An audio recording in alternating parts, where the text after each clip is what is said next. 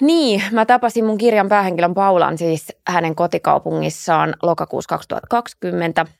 Me tunnettiin jo aikaisemmin, koska mä olin tehnyt semmoisen jutun Helsingin Sanomain kuukausiliitteeseen vuonna 2017, jolloin Paula oli Hämeenlinnan vankilassa.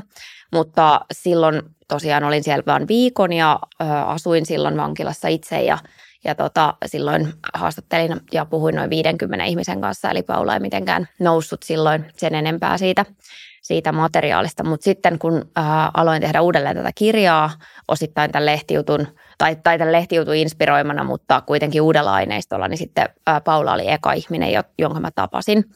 Ää, Paula oli vähän myöhässä, se oli unohtanut, että missä meidän pitäisi tavata. Ää, tai että milloin meidän pitäisi tavata ja voi olla vähän, että, että missäkin en nyt enää sitä muista, mutta tota, sitten siinä soiteltiin ja sitten hän tuli ja ää, hakee mut autollansa. Autollansa mentiin hänen kotiin ja se oli jotenkin, se mitä mä muistan siitä eniten oli ehkä se, että siellä oli tosi paljon erilaisia kaikkia leivonnaisia pöydällä ja just munavoita hän oli kokannut ja kahvia ja ja silleen semmoinen pöytä koreana ää, ja sitten semmoinen taukoamaton puhe.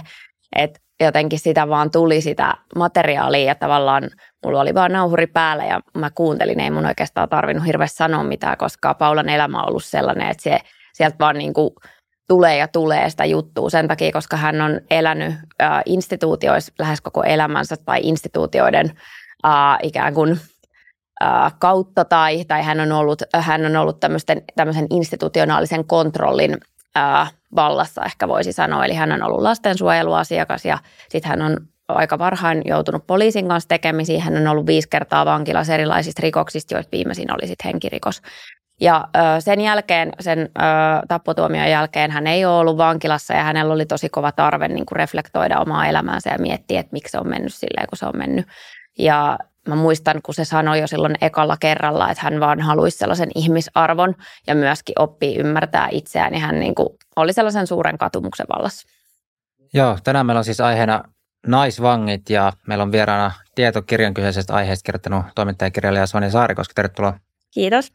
Joo, tuosta voisi heti jatkaa, että kuinka usein tai kuinka pitkän ajan se ikään kuin tapasit sitten Paulan kanssa tämän kirjoitusprosessin aikana tai sitä ennenkin jo?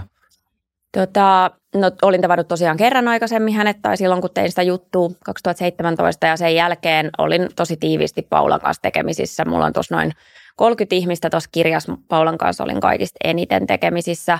Mä tapasin häntä semmoisissa parin kolmen ää, päivän, ehkä neljänkin päivän joskus jaksoissa ja, ja niitä oli varmasti joku kuutisen, seitsemisen kappaletta ja sitten lisäksi me oltiin aika paljon tekemisissä puhelimitse jossain vaiheessa niin kuin ää, varmasti vähintään viikoittain. Ja tota, sellaisia pitkiä puheluita sitten myöskin, myöskin siinä. Ja mulla oli myös tosi paljon Paulan niin kuin asiakirjamateriaalia Paulan menneisyydestä käytettävissä, niin että tota, se myöskin sitten auttoi hahmottaa sitä hänen elämänsä kokonaiskuvaa. Miten sä kuvailisit, että millainen suhde sit sun ja Paulan välille muodostui tämän prosessin aikana, jos sitä vähän kuvailisi, että oliko se tämmöinen puhtaasti ammatillinen suhde – ikään kuin sun puolelta vai luottamussuhde, minkä tyyppinen suhde? No ilman muuta oli niin kuin tärkeää, kun mä kirjoitan tietokirjaa ja, ja siinä on niin kuin tiedonhankinnan prosessista kuitenkin kysymys, niin totta kai siinä on niin kuin tärkeää pitää se raja selvänä, että, että mä teen sitä kirjaa, mutta että ilman muuta, kun viettää ihmisen kanssa tosi paljon aikaa, mä vielä tein tätä niin kuin pitkälti korona-aikana tätä kirjaa, niin mähän niin kuin vietin heidän kanssa enemmän aikaa kuin tosi monien muiden ihmisten kanssa, kun kaikki oli jossain lockdownissa ja kaikenlaista, että tota, ilman muuta silleen – sitä ihmissuhdetta voi niin kuin kuvata aika sellaiseksi niin kuin intensiiviseksi. Se oli sen kirjan teon aikana siis totta kai niin kuin sillä tavalla ammatillinen suhde, että Paula kertoi lähinnä minulle elämästään ja, ja totta kai me saatettiin joskus jotain jutustella, mutta että eniten se oli sitä, että me puhuttiin siitä Paulan elämästä ja ja niistä vaiheista, mitä siinä on ollut ja niistä tapahtumista. Ja olin mukana erilaisissa tilanteissa paljon siis Kelassa ja lääkärissä ja tämän tyyppisesti, mutta kyllä mä oon Paulan kanssa yhä tekemisissä ja tota, tämä on siis muutettu nimi, mutta, mutta kuitenkin ja, ja ää, ihan pari päivää sitten viimeksi puhuin pari tuntia hänen kanssaan puhelimessa, että, että silleen niin kuin meillä on kyllä jäänyt sellainen ää, ihmissuhde olemaan ja, ja toivon, että se pysyy. Millainen vastaanotto yleisesti oli sitten joko, tai joko Paulalta tai sitten voi ottaa yleisemmin näiden vankien keskuudessa, kun ikään kuin sit menit tekemään sitä kirjaa, että oliko se vastaanotto positiivinen vai minkälaista ikään kuin sieltä tuli? Oliko se avain vastaanotto minkä tyylinen? No kyllä mä sanoisin, että niin kuin yllättävän avoin, että mulla on tavallaan ollut vähän erilaisia ikään kuin tapoja löytää näitä ihmisiä tähän kirjaan. Että osa on tosiaan niin kuin mun vanhempia tuttuja jo sieltä niin kuin sen jutun ajoilta ja sitten osan, osaan tutustuin 2020 Hämeenlinnan uudessa naisvankilassa, joka siis avattiin marraskuussa 2020 ja ja, tota, ja sitten tuli itse asiassa sit esimerkiksi Paulan kautta joitain vielä vähän myöhemminkin mukaan tähän kirjaan, että, että siinä on ollut tavallaan sellaisia niin kuin vähän monen tyyppisiä metodeja. Se on varmasti vaikuttanut sit siihen, että mitä, millaisia ihmissuhteita kenenkin on niin kuin siinä muodostunut tai että miten nopeasti esimerkiksi ihmiset on, on alkaneet luottaa tai muuta.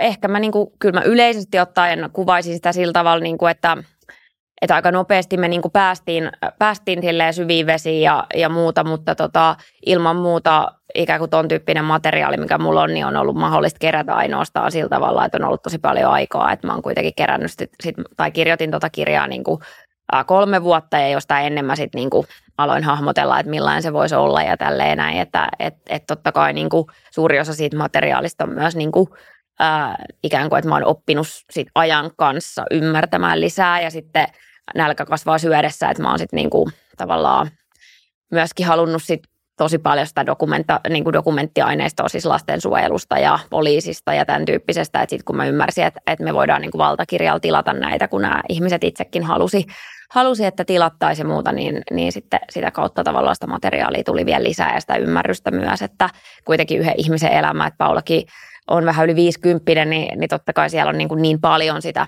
sitä sellaista erilaista tapahtumaa, mutta sitten toisaalta myös hirveästi niin kuin kirjattuja merkintöjä paljon kuin mitä niin kuin monilla muilla, koska kuitenkin kun on ollut niin kuin vaikkapa rikosseuraamusjärjestelmän ikään kuin ikeen alla tosi pitkään, niin siellähän sitten on, on merkintöjä vähän kaikista asioista ja samoin lastensuojelu on tällainen, jossa on niin kuin tarkkoja merkintöjä ja sitä kautta sitten niitä muistoja oli myös mahdollista tarkistaa. Joo, tuossa kirjassakin, kirjassasikin oli sitä joidenkin näiden kohdalla, että semmoinen luottamus ehkä viranomaisia ja muu saattoi olla sitten tosi tavallaan menetettyäkin ja heikolla. Ja, mutta miten, jos jotenkin summaisit sitä ja niitä kokemuksia, mitä sulla tuli vielä jatkaakseen tuosta äskeisestä, niin miten sitten ehkä yleisemmin niin nämä vangit, että miten sä koit sen, että mikä heidän luottamus oli viranomaisia ja ehkä monet saat, saattoi ehkä äh, sutkin niin rinnastaa tavallaan semmoisen jonkun virallisen yhteiskunnan edustajaan, niin miten, miten jos tota vähän miettisi, että... Mm. Joo, se, tota, siellä olikin semmoinen joku vitsi, kun mä olin tosiaan siellä Hämeenlinnan uudessa vankilassa sit silloin marraskuussa 20, niin kyllä joku, joku sanoikin, että oot sä niinku poliisista ja et, et silleen vähän niinku vitsillä, mutta ilman muuta, mutta et mä luulen, että sit, ja, ja se viittasi totta kai just siihen, että vaikka se olikin vitsi, että et niinku poliisiin ei siellä piireissä voi luottaa. Uh, ihan tavallaan ymmärrän sitäkin, että miksi he eivät poliisiin voi luottaa. Uh, heillä oli siis merkittävää epäluottamusta viranomaisia kohtaan ilman muuta. Ei mitenkään sille kategorisesti, ei ollut näin, että he vihaavat kategorisesti kaikkia mahdollisia viranomaisia, mutta siinä vaan oli sellainen jotenkin niin pitkään jatkunut monien kohdalla semmoinen niin kuin vääränlainen vallankäyttö, jota oli sitten kokenut vankilassa ja poliisin toimesta ja siellä on kuitenkin aika paljon niin kuin kohdattua väkivaltaa myös viranomaisten taholta ja ei ole niin kuin saanut apua ja sitten on niin kuin ollut jopa niin kuin laiton äh, kiireellinen sijoitus. Ja siis kaikkea tällaista, että kyllähän jokainen ymmärtää, että sitten kun tämmöisiä asioita kasautuu, niin, niin se kasvattaa epäluottamusta. Ja sitten totta kai niin kuin, jos elää rikollisena, niin silloin, silloin semmoinen virallinen yhteiskunta ei lähtökohtaisesti ole sinun puolellasi, mutta, tota, mutta sitten kyllä ihmiset myös mun mielestä mun haastateltavilla on niin kuin tosi hyvä sellainen jotenkin reflektiokyky tai, tai sillä tavalla ihmis, ihmistuntemus, että varmasti on tosi merkittävää epäluuloa, epäluottamusta, mutta että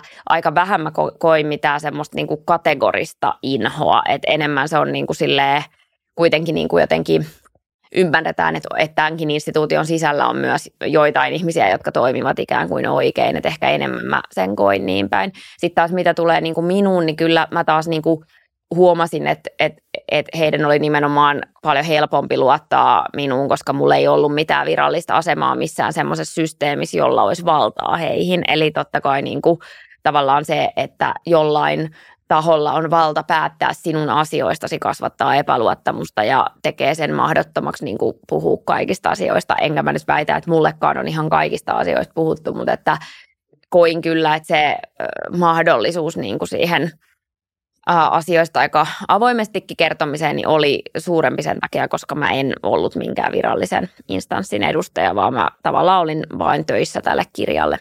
Hmm. Tuliko semmoisia kokemuksia vastaan, että näet, kun vangit olisivat tuonut ilmi, että itse asiassa nyt mä ensimmäistä kert- kertaa kenellekään kerron joistain kokemuksista, kun he sitten sulle valotti joitain asioita? No joo, kyllä. Miltä se tuntui sun omasta mielestä? No siis ihan käsittämättömän niin kuin, kiitollinenhan mä oon siitä niin kuin, luottamuksesta, minkä mä sain osakseni, että, että niin kuin, mä jotenkin, munhan tarkoitus tuossa kirjassa ei ole millään tavalla glorifioida rikollisuutta. Musta rikollisuus on niin kuin surullinen asia ja, ja ne on niin kuin tosi surullisia asioita, mitä, mitä noille ihmisille on niin kuin tapahtunut, mutta sitten jotenkin just se, että sitä kautta kun kerrottiin asioista, niin oli niin kuin mahdollista kuitenkin nähdä sellaisia niin kuin tavallaan korrelaatioita, että, että minkä tyyppiset asiat voi sitten yhdistää esimerkiksi näitä ihmisiä, koska mulla on kuitenkin sen verran, sen verran suuri se haastatteluaineisto. Ja sitten toisaalta kuitenkin, että jokainen heistä on niin kuin yksilö ja heillä on myös niin kuin selkeitä eroavaisuuksia, että mun tarkoitus ei ollut tehdä niin kuin jotain semmoista yhtenäistä narratiivia siitä, että millaisia nämä ihmiset on, vaan pyrkii löytämään niin kuin sekä yhteistä että eroavaa, mikä niin kuin kaikille ihmisille on, on yhteistä. Mutta totta kai se, että että oli mahdollista kuulla sellaisia asioita, niin se oli, se oli niin kuin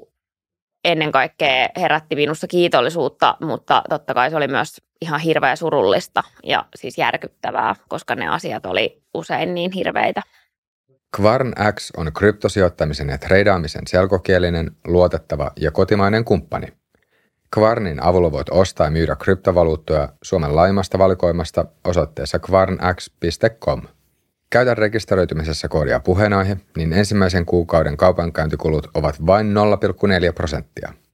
Eli käytä koodia puheenaihe, niin ensimmäisen kuukauden kaupankäyntikulut ovat vain 0,4 prosenttia. Koodia voi käyttää rekisteröitymiseen useamman kerran, eli koodia puheenaihe kannattaa jakaa myös kavereille. Muista, että sijoittamiseen liittyy aina riskejä, joten sijoituspäätökset kannattaa tehdä harkiten.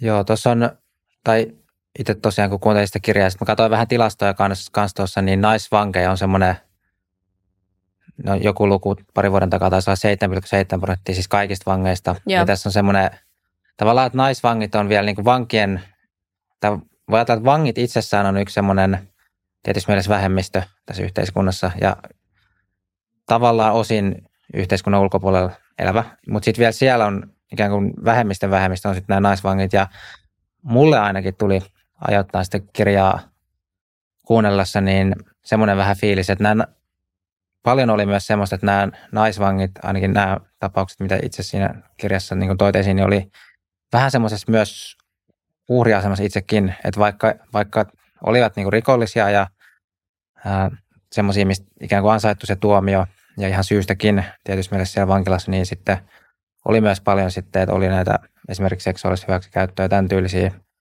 asioita. Ja sitten jotenkin se, ja se mikä kiinnostaa, niin se jotenkin se rikollismaailman sisäinen hierarkia. Niin tuntuuko sus, susta, että on kirjoitusprosessin aikana sulle olisi avautunut se, että miten jotenkin tämmöinen alamaailma sisäinen valtahierarkia menee? Kyllä varmaan jossain määrin, että niin kuin, tosiaan niin kuin sanoit, että, että kun mähän on ollut niin kuin tekemisissä lähinnä naisten kanssa, että toki mä oon sitten niin kuin oppinut ymmärtää sitä logiikkaa, koska kyllä naisrikolliset pyörii paljon miesrikollisten kanssa ja totta kai mä oon siitä niin kuullut tuossa kirjassakin niistä asioista niin jotain kerrotaan, mutta että, että tota, ilman muuta jotenkin moni asia niin kuin nä- näyttäytyi uudella tavalla ja jotenkin sellainen aika niin kuin vanhakantainen hierarkiahan siellä mun mielestä vallitsee ja, ja sellainen jotenkin, että, että ihmisillä on niin kuin tietynlaiset paikat ja sitten usein se naisen osa ikävä kyllä noissa ympäristöissä ei ole mitenkään hohdokas. Että siellä on tavallaan niin, kuin niin raju sellainen ää, omallakinsa, että et just mitä se Paula vaikka sanoo siinä kirjassa, että tavallaan joko niin kuin pitää ikään kuin pärjätä, ää, olla ns. kovempi kuin kukaan mies tai sitten jotenkin joutuu itse niin kuin aika tosi vakavien rikosten uhriksi, jos pyörii siellä maailmassa. Että sitten siellä niin kuin kiristetään huumeilla ja seksillä ja ties millä ja joutuu niin kuin jäätävän väkivallan kohteeksi niin kuin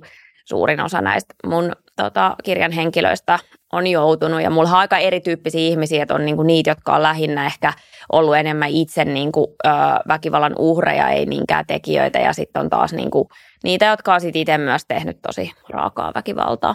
Mm. Ja sitten oli myös näin päin niitä joitain juttuja, tavallaan, ää, tai olisi joku kohtaus sieltä vankilasta, että tavallaan niin na, ainakin oli esitetty tämmöistä väitettä, että nais, Mä en tiedä siitä, että se jäi mulle itse asiassa vähän häm, hämäräksi, tai en muista niin tarkkaan, että oliko se sitten niin kuin ihan syytös, mutta ainakin oli tämmöistä narratiivia luotu, että myös naisvangit olisi jotenkin seksuaalisesti häirinnyt sitten miehiä, mutta tämä, miten tämä meni vielä? Siinä oli se joku, oliko se, tämmöistä narratiivia oli tavallaan luotu, että siitä kun oli näitä, tai siinä kuvailit sitä, että tämmöisiä tavallaan naisten haluja ja muita, mitkä ei pääse sitten vankilassa, niin sitten jossain pihalla on Aa, joo, siis se oli tämä historiallinen, tota, silloin kun rakennettiin uusi Hämeenlinnan vankila, niin silloin Rattolehti kirjoitti niin kuin sitä justiin, että, että miten nämä niin kuin naiset seksuaalisesti häiritsee näitä niin kuin mm. miesvankeja, kun ne näyttää niin kuin pyllyjä siellä ja jotain, että mun mielestä se nyt oli just nimenomaan, niin kuin sanoit, tällainen niin kuin kerrottu narratiivi siitä, että sekin nyt on sitten niin kuin ikään kuin naisten vika, että, että siellä niin kuin tämän tyyppistä toimintaa on, mutta totta kai siis kyllä siellä edelleen tavallaan, että ehkä just kun kysyit niin kuin tällaisista sisäisistä hierarkioista tai niin kuin malleista rikollismaailmassa, niin kyllä, kyllähän siinä kirjassa on niin kuin kohtaus, missä joku vanki näyttää niin kuin tissit tupakkaa vastaan, että kyllähän sitten tämmöisiä asioita siellä on ja sehän tietysti liittyy siihen, että ollaan niin kuin suljetusympäristössä, missä se kanssakäyminen niin kuin suuri osa nyt heistä kuitenkin on yleensä niin kuin heteroseksuaaleja, niin kanssakäyminen ikään kuin sen, sen tota, ö, ikään kuin vaikka miesten kanssa tai naisten kanssa on, on niin kuin hyvin rajoittunutta ja sitten sit tota sen takia niin kuin tämmöisiä mm. ö, menettelyjä siellä sitten on käytössä, että et kyllä se sille on vieläkin, mutta et, et tosiaan se, se lehtijuttu, niin se nyt oli musta niin kuin vaan ihan absurdi, että et siellä niin kuin tavallaan syytellään vaan niin kuin naisia, että ihan kun niillä miehillä ei olisi mitään osa-aika arpaa tähän koko hommaa, että et mm. se oli silleen niin kuin vaan jotenkin huvittavaa ja ehkä kertoi myös vähän siitä 70-lukulaisesta tunkkasuudesta.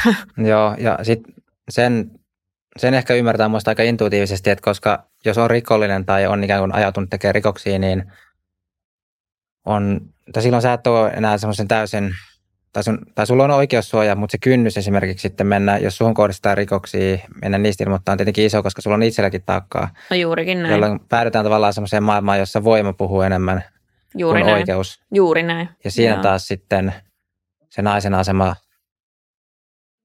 tai se on yksi mun mielestä luontainen selitys, miksi naisen asema rikollismaailmassa voi olla vielä niin kuin entistä heikompi kuin sitten ikään kuin laillisessa maailmassa. Joo, joo, hyvin sanottu. Ja siis kyllähän sitten munkin haastateltavista suuri osa on sitten joutunut tekemään myös aika rajua väkivaltaa itse. Ja tai että, että se ikään kuin ympäristö on ollut sellainen, missä on niin kuin molemmat hakanneet toisiaan ja että onhan mä semmoisiakin tapauksia törmännyt, että on ollut niin kuin molemmat oikeudessa samasta jutusta, että on niin kuin molemmat, molemmat hakannut, toinen saattaa olla sitten vaikka törkeästä pahoinpitelystä, toinen tapoyrityksestä ja se on se sama tilanne, niin parisuuden väkivaltaa liittyvä tilanne. Ja sitten on tietysti myös tämmöinen ihan oma, oma ikään kuin joukkonsa, mikä on aika tyypillinen naisvankien keskuudessa, että sitten on niin kuin ehkä kestetty aika pitkää sellaista todella väkivaltaista tilannetta ja sitten kerran käy niin, että on niin kuin, sitten niin kuin puolustaudutaan tavallaan ja sitten sit ollaankin ehkä vankilassa tapon yrityksestä tai jopa taposta.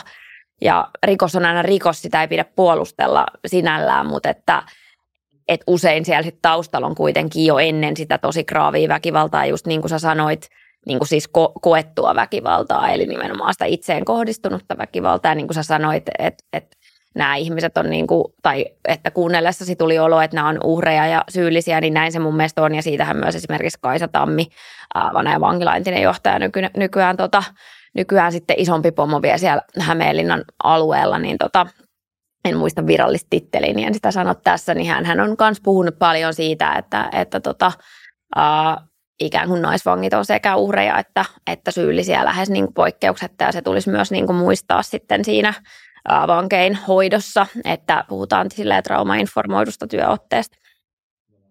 Uskoisitko sä, että tämän saman voi yleistää ihan kaikkiin vankeihin, että ovat sekä uhreja että syyllisiä? Ää, niin kuin miesvankeihin. Niin, kyllä. Ää, mä oon tehnyt miesvankien kanssa tota, jonkin verran, mutta tosi vähän, eli tää on vaan tällaista mutua, mutta mä ää, uskon, että siellä kyllä on myös merkittäviä uhrikokemuksia. Ja sitten mä ehkä uskon tälle intuitiivisesti tosiaan korostan, että on vaan tälleen yksityisajattelu, koska mulla ei siitä sinällään omakohtaista tietoa, mutta mä uskon, että se kynnys ikään kuin kertoo tiet, varsinkin tietyn tyyppisistä väkivallan ää, uhrikokemuksesta ehkä eritoten, jos kysymyksessä on seksuaalinen väkivalta, on niin kuin vielä naisvankeja korkeampi, eli voi olla, että nämä asiat ei ikään kuin tuu koskaan tietoon, että mitä kaikkea siellä on, että, että se puhumisen ikään kuin kyky ja äh, mahdollisuus on niin kuin vielä matalampi. Ja mun mielestä ilman muuta ajattelen niin, että, että myöskin siellä miesvankien puolella on tosi vakavia, vakavasti traumatisoituneita ihmisiä.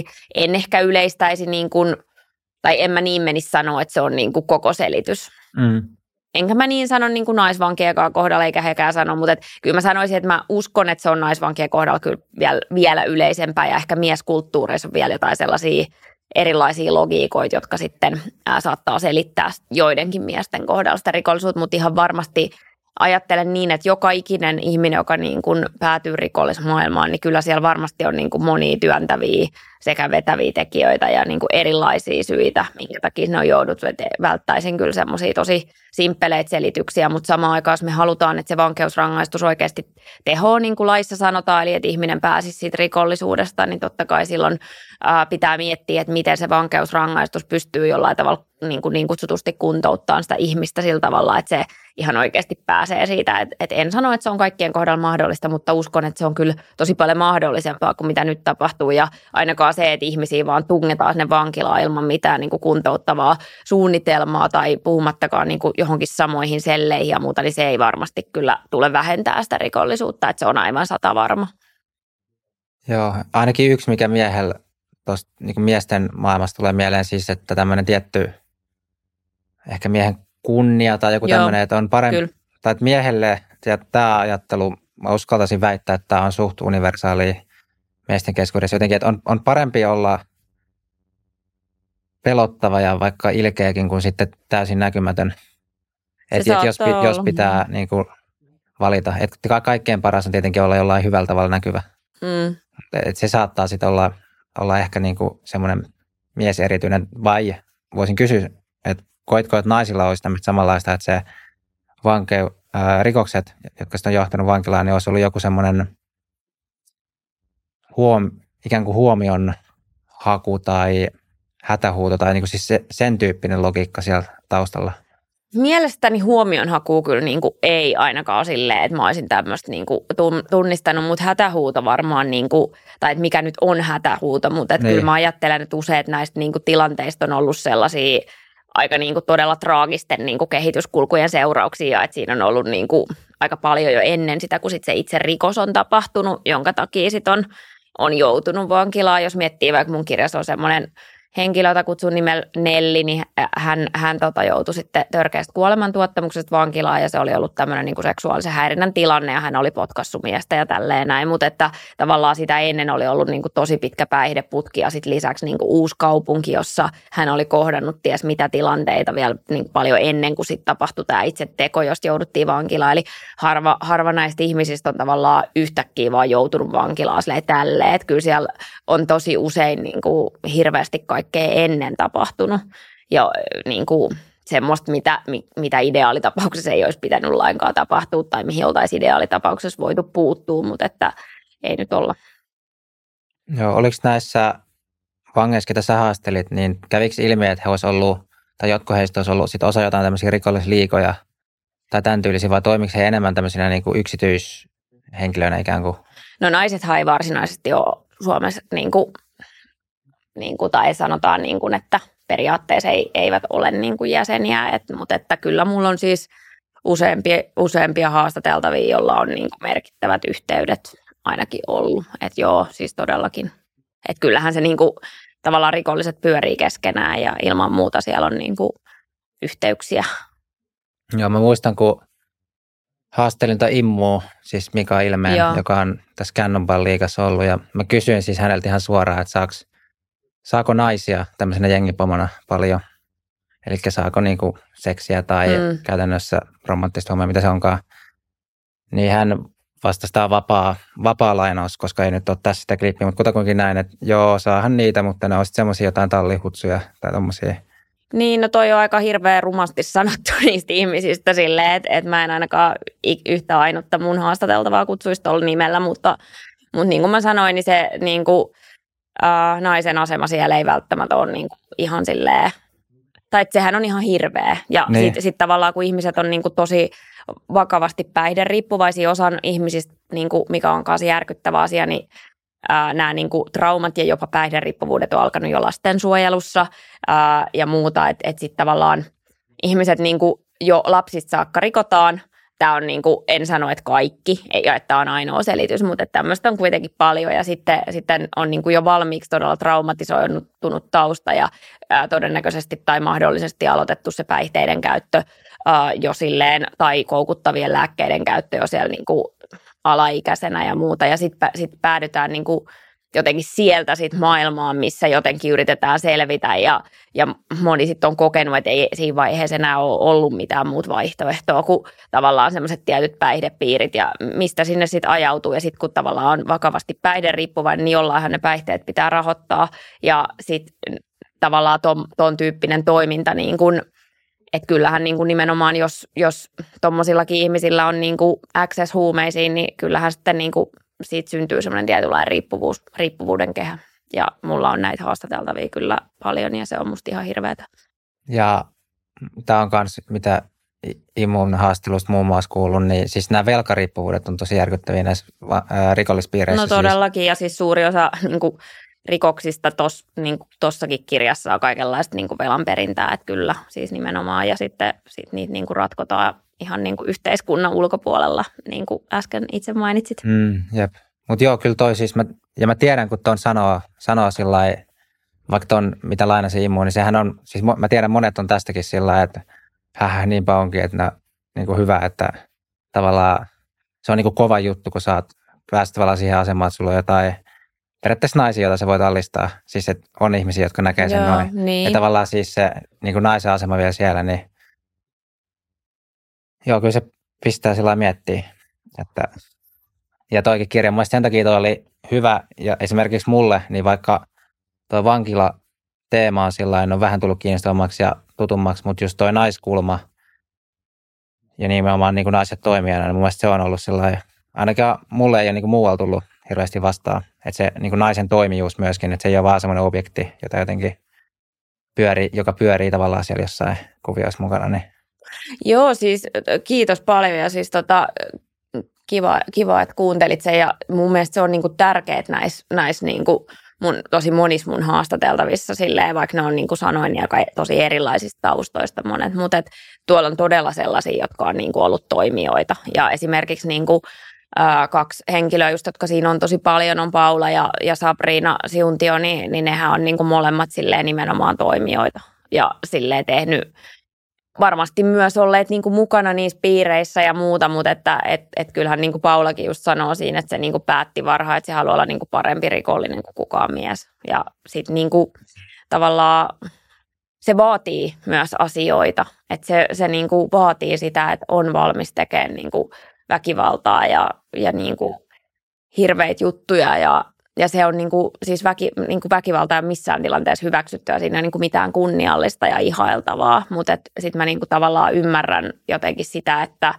jos se ikään kuin ympäristö, missä – toimii, niin on, on jotenkin pelkästään tollasta ja siellä on vaan ihan jäätävästi päihteitä ja siellä, siellä ei ole niin kuin mitään semmoista yhteiskunnan tuottamaa turvaa, koska niin kuin just itse sanoit, että ei, ei, ei siellä niin kuin voi soitella silleen, että hei, että mulla mul on niin kuin pahoinpidelty, koska sä oot jo siellä niin syvällä. Ja sittenhän sinne mennään sinne päivystykseen hoitamaan niin kuin niitä asioita, Paulakin on paljon käyty, mutta ei siellä koskaan kerrota, että se on parisuhdeväkivaltaa. Siellä on, siellä on vaan aina käynyt jotain. Ja tämmöistä vaikka kuin paljon, mä oon ihan varma, että, että tämä ei niin kuin ole loppunut. Ja, ja varmaan se on jossain määrin totta myös muissa kuin rikollispiireissä, mutta sitten siellä rikollispiireissä on, niin kuin, tai, tai onkin, mutta et, et tuolla se on sitten ehkä semmoista tietyllä tavalla absoluuttista, koska se ikään kuin se, se homma on jo niin kuin menetetty, että sä et oikeasti voi olla mm. niin kuin yhteydessä niiden suomien juttujen takia, tai sitten se joudut niin kuin vankilaan. Ja sitten taas toisaalta monelle se vankila voi olla sitten kuitenkin niin kuin vaikka vankeus ei ole koskaan kivaa ja kaikki, jotka väittää, että se vankila on hotelli, niin menkää itse sinne hetkeksi katsomaan, että kuinka hyvin siellä pärjää, kun lukkojen takana oman päänsä kanssa, mutta että siitä huolimatta, että se ei todellakaan ole sitä, että se on niin kuin äärimmäinen rangaistus, vapausrangaistus, niin silti silti niiden monien ihmisten elämä on niin rajua ja jotenkin niin nopeata ja siinä tapahtuu niin paljon asioita, väkivaltaa, päihteitä ja kaikkea mahdollista, että sitten kuitenkin se, että on joku vankila, jossa sitten edes on jotkut rutiinit, niin se voisi olla sellainen tietynlainen lepotauko. Ja Joo. se on hurja ajatus, että meillä on Suomessa tällaisia ihmisiä. Että et meidän tämä hyvinvointiyhteiskunta kuitenkin sisältää tuollaisenkin todellisuuden. Joo, se oli tässä, mä en itse juontanut sitä, mutta Ramin juontama jakso, missä oli sitten taas tämä OPA, Joo. Omos Oko, taitaa hänen oikein nimi, niin siis hän sanoi siinä mun mielestä hyvin, niin, että kun hän oli miettinyt elämää 20 vuotta eteenpäin, niin se, että hän istuu jo kaksi vuotta aina linnassa ja sitten kaksi vuotta elää semmoisen kokainikauppias julkiksi elämää niin kuin vuoron perään. Joo. Kuulosti paljon mielenkiintoisemmalta kuin 20 vuotta semmoista elämää. Tavallaan, että kaksi vuotta elät kuin kroisos, sitten kaksi vuotta ikään kuin lepäät siellä linnassa. Kuulosti paljon mukavemmat kuin 20 vuotta tylsää 84. Tuommoinenkin näkökulma tavallaan voi olla jollain.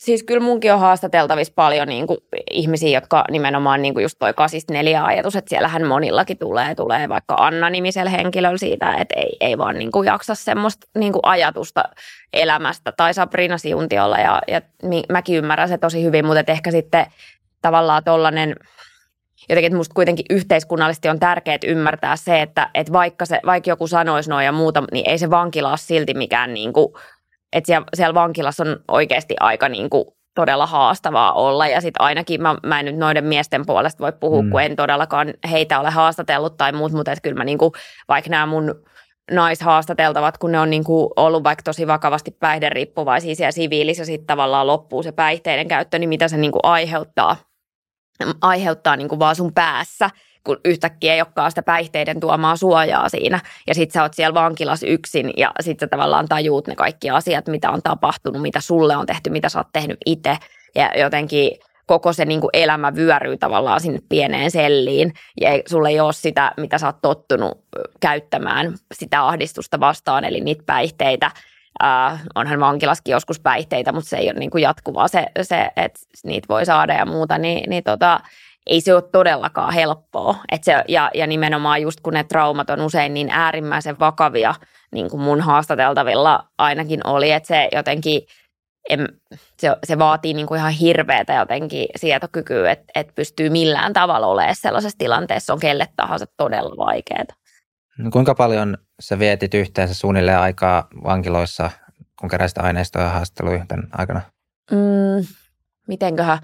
Kyllä mä siellä on siis käynyt vuosien aikana niin kuin tosi monta kertaa. Yleensä mä olin aina silleen niin kuin muutaman päivän kerrallaan siellä Hämeenlinnassa. Että sitten ekaa kertaa mä olin siellä niin kuin silloin marraskuussa 20 ja, ja tota, siis, siis kymmeniä tai, tai satoja tuntia. Ky, ky, varmaan niin kuin kymmenistä jonkin verran yli sataan tuntia. Pitäisi laskea ihan nauhat. Mm. Siis mä, mä oon huono arvioimaan tässä. Siis tosi paljon, Joo. tosi paljon. Ja silleen niin kuin, mutta sittenhän mulla, että mä olin silloin marraskuussa 20 niin siellä osastolla ja sitten, äh, sitten niin kuin sen jälkeen tuli korona, niin sitten mä en pystynyt olemaan siellä osastolla niin kuin jonkin, johonkin aikaan ö, ollenkaan. Ja sitten tuli taas vähän niin kuin rajoitukset hölle, niin mä pystyin taas käydä siellä osastolla. Ja sitten mulla oli jo niin kuin löytynyt niitä haastateltavia tavallaan, ketkä oli mukana. Ja sitten mä kävin tosi paljon vanajan vankilassa myöskin ja, ja tälleen, että sitten se jotenkin niin kuin Joo, kun jo noin vanajat laskee mukaan, niin joo, on varmasti yli, yli sata tuntia, jos tämmöisiä haluaa niin kuin laskea. Mutta sittenhän mulla oli se taustalla tosiaan se 2017, kun mä olin viikon siellä ihan niin kuin non-stop putkeen. Että tota, se oli niin kuin, että silloinhan mä niin kuin asuin siellä vanhan vankilan kahdessa eri sellissä, mutta ei ollut siis mikään niin kuin peiteoperaatio, että mä vaan niin kuin olin, se oli tavallaan tapa tehdä se juttu, että kaikki vangit tiesivät, niin se oli Hesarille silloin? Se oli, Hesar, se oli kuukausiliitteeseen, joo. joo. Muistatko sä vielä, että millainen fiilis siitä tuli silloin 2017, kun sä menit ikään kuin eka, ekan kerran sitten vähän, en, en tiedä, kun käynyt jollain käyntivierailu, mutta sitten vähän niin kuin pidemmäksi aikaa vankilaa. Niin jos miettii ihan sitä, että millainen ympäristö se vankila on, tuleeko yhtään mieleen, että mitä jotenkin semmoisia tunteita tuli siitä tai mit, millaisia tuliko jotain aha-elämyksiä, tai että tämä onkin näin, mä oon kelannut aina, että vankilassa tämä menee näin, mutta onkin näin, tai jotain tuon tyylisiä? Joo, mä olin käynyt siellä, niin kuin, olin käynyt niin kuin just vierailemassa, vierailemassa, mulla oli yksi, yhden miesvangin kanssa yksi sellainen juttuprojekti, niin silloin olin kyllä käynyt, käynyt vankiloissa ja osastollakin olin käynyt Vantaalla mutta, ja Suokissa, mutta tota, se on toki avovankila, mutta mu, joo, siis kyllä mä niin kuin, Musta tuntuu, että mulla oli jotenkin sellainen, niin kuin, mä olin käynyt siellä tutustumassa ja mä olin tavannut joitain niitä vankeja niin kuin jo ennen sitä, kun mä menin viikoksi. Sitten se oli jo, se vaan jotenkin meni. Et, mä en tiedä, ehikö mä kauheasti tuntee mitään asioita. Että mä vaan jotenkin, varmaan musta niinku tuntui joltain, mutta et ainakaan mua ei niinku pelottanut, mutta se johtui jotenkin siitä, että musta ne ihmiset, ketä mä tapasin siellä, niin ne ei ollut mitenkään pelottavia, koska he kohteli minua siis ystävällisesti ja tälleen. Ja sitten sit mä jotenkin sulauduin siihen rutiiniin ja sitten sieltä kumminkin löytyi semmoisia ihmisiä paljon, joista osasit on myös kirjassakin, niin kuin, niin, että ne on niin kuin silleen, jotenkin, en mä tiedä, tai ne, ne tuli itse siis juttelemaan. Mulla oli jotenkin sellainen metodi, että, että mä en halua tavallaan tuputtautua. Mm. Ja mä toivon, että musta ei tullut sellainen olo, että mä jotenkin tuputan sitä omaa juttuani siellä, että, että jotenkin se oli musta tärkeää. Kyllä mä silti ymmärrän, että se voi myös tuntua ahdistavalta, että joku niin kuin, tavallaan tulee ulkopuolinen sinne, sinne niin kuin, vankilaan, mutta että et sitten se kokemus, mikä mulla syntyi niistä ihmisistä, ketä mä tapasin, kun mä silloin tosiaan tapasin 50, 50 vankia, se oli tosi paljon, niin tota, osa oli sitten siellä vankisairaalan puolella, niin oli jotenkin sellainen, että he kyllä halusi oikeasti kertoa niin kuin siitä vankilamaailmasta. Ja musta tuntuu, että niitä jotenkin, tai muistan siis, että monia vähän huvitti se, että mä olin tullut sinne, että mä olin ehkä niiden mielestä vähän niin kuin huvittava. Siis semmoinen vähän niin kuin, että, että, että miksi toi haluaa tulla tänne tyyppinen henkilö. Ja sitten se jotenkin silleen ehkä sitä kautta niin kuin oli helpompi jotenkin, että, että mä en ehkä just ollut minkäänlainen tietenkään mikään uhka niille, että mä olin semmoinen niin kuin, että mä en ehkä ihan tajunnut, että miten kaikki hommat toimii ja sitten ne selitti mulle ja siis silleen, että se oli jotenkin semmoista, en mä tiedä, siis se oli, se meni jotenkin yllättävän siis hyvin ja, ja mun on jostain syystä ollut tosi helppo tulla toimeen näiden ihmisten kanssa. Siis niin kuin sanoin, mm. että, että ihmiset on erilaisia ja totta kai on varmasti ihmisiä, joita mä saatan ärsyttää tai jotain vastaavaa. Mä en niin kuin sitä ollenkaan sano, että, että kaikilla on oma kokemus, mutta että jotenkin esimerkiksi mun kaikkien kirjan haastateltavien kanssa, niin mun on niin kuin ollut ihan älyttömän helppo tulla toimeen. Siis vaan silleen jotenkin siinä, mikä on joku juttu mielessä. Menikö se siis niin päin, että kun menit sinne vankilaan, niin nämä saisit jotenkin itse hakeutua sun puheelle vai oliko sä tavallaan poimimassa heitä sitten jostain rekisteristä, että näitä mä haluan haastella? Ja... Joo, ei mitään rekisteriä eikä mulle mitään semmoista annettukaan siis tietenkään, että kaikki ihan niin kuin, mä en mitään tiennyt, ketä siellä on tai ei, ei ollut siis mitään sellaista, että sehän oli tavallaan täysin heidän niin kuin, varassa ja sitten mä myöhemmin kysyin luvan, että saaks mä sitten niin kuin, tai jotenkin, että sitten kun ne tuli siihen juttuun ja allekirjoitti haastattelusopimuksen, niin sitten he toki tiesivät, että mä voin vaikka käydä lukemassa heidän niin kuin, niin kuin pöytäkirjoja jossain, niin kuin, jotka on siis julkisia, mutta, mutta joo, ei, ei missään nimessä. Että se oli jotenkin, ne, ne alkoi syntyä silleen, että mä menin sinne ulkoiluun niiden kanssa ja sitten ne tuli juttelee. Ja sitten sit mulla oli nauhuri ja sitten kun ne tavallaan tiesi, että Siis tämä oli just silloin 2017, eli tämä kirjajuttu on mennyt vähän eri tavalla, mutta 17 mulla oli nauhuri ja sitten mä sen nauhurin kanssa olin siinä pihalla ja sitten he tuli niinku juttelee ja kertoo ja mä aina kysyin, että saanko mä niinku nauhoittaa.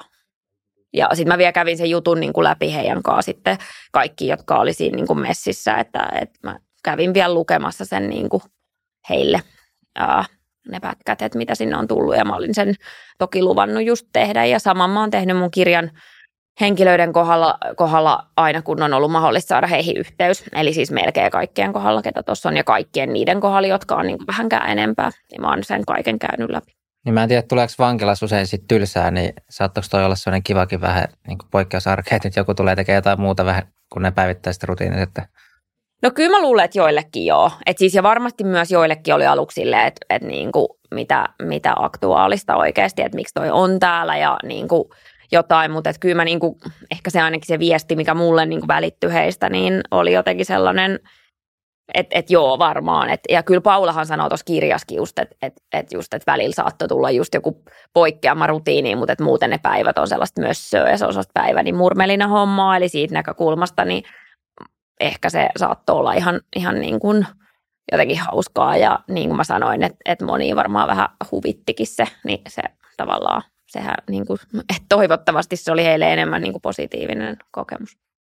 Joo, nyt sitten kaiken tämän ajan perusteella, mitä olet vankiloissa viettänyt, niin onko sulle tullut nyt sitten sen pohjalta havaintoja tai ajatuksia, että mitä suomalaisessa vankilainstituutiossa on sitten jotenkin pielessä tai mitä pitäisi tehdä paremmin. Että yksi, yksi mun mielestä anal- analogia voisi olla, että tavallaan, että mitä, mitä paremmat oltavat äh, vangeilla on jossain maassa, niin se kertoo sitten laajemminkin, että kuinka ehkä tasa-arvoinen tai kuinka niin kuin paljon hyvinvointivaltio tai kuinka jotenkin ehkä menestyksekäs se maa on, että sitten jos mennään johonkin Itärään toiselle puolelle tai pohjois tai miksei varmaan Yhdysvalloissakin voi olla karuja vankiloita, niin meidänkin voi olla varmaan aika erilaista kuin Suomen vankiloissa, mutta onko sulle nyt sitten herännyt jotain semmoisia, mitä olisi hyvä korjata suomalaisessa vankilainstituutiossa? Joo, niin eikö Dostojevski sanonut just ihan saman kuin, kuin tota, sinä, että yhteiskunnan tila selvii katsomalla. Joo, ei sen... ollut ehkä oma keksintö. Ei, ei, ei mutta siis joo, joo, joo. kyllä, mutta mä ajattelen kanssa tolleen, tota, öö, että se kertoo tosi paljon. Mun mielestä vankila on tosi monenlainen, eli mä en niin kuin haluaisi sanoa tavallaan, että – että se on vaan yhdenlainen, mutta et ilmiselvästi, kun mä oon nyt niin kuin perehtynyt tähän naisvankiasiaan siitä 2017 saakka, niin siis se aikaisemmin vankilahan oli aivan niin kuin hirveä. Että siis semmoistahan ei olisi pitänyt olla tietenkään olemassa enää siinä vaiheessa, kun mäkin siellä olin. Että se oli niin kuin jo silloin ihan homeessa, vaikka sitä ei niin kuin silloin myönnetty.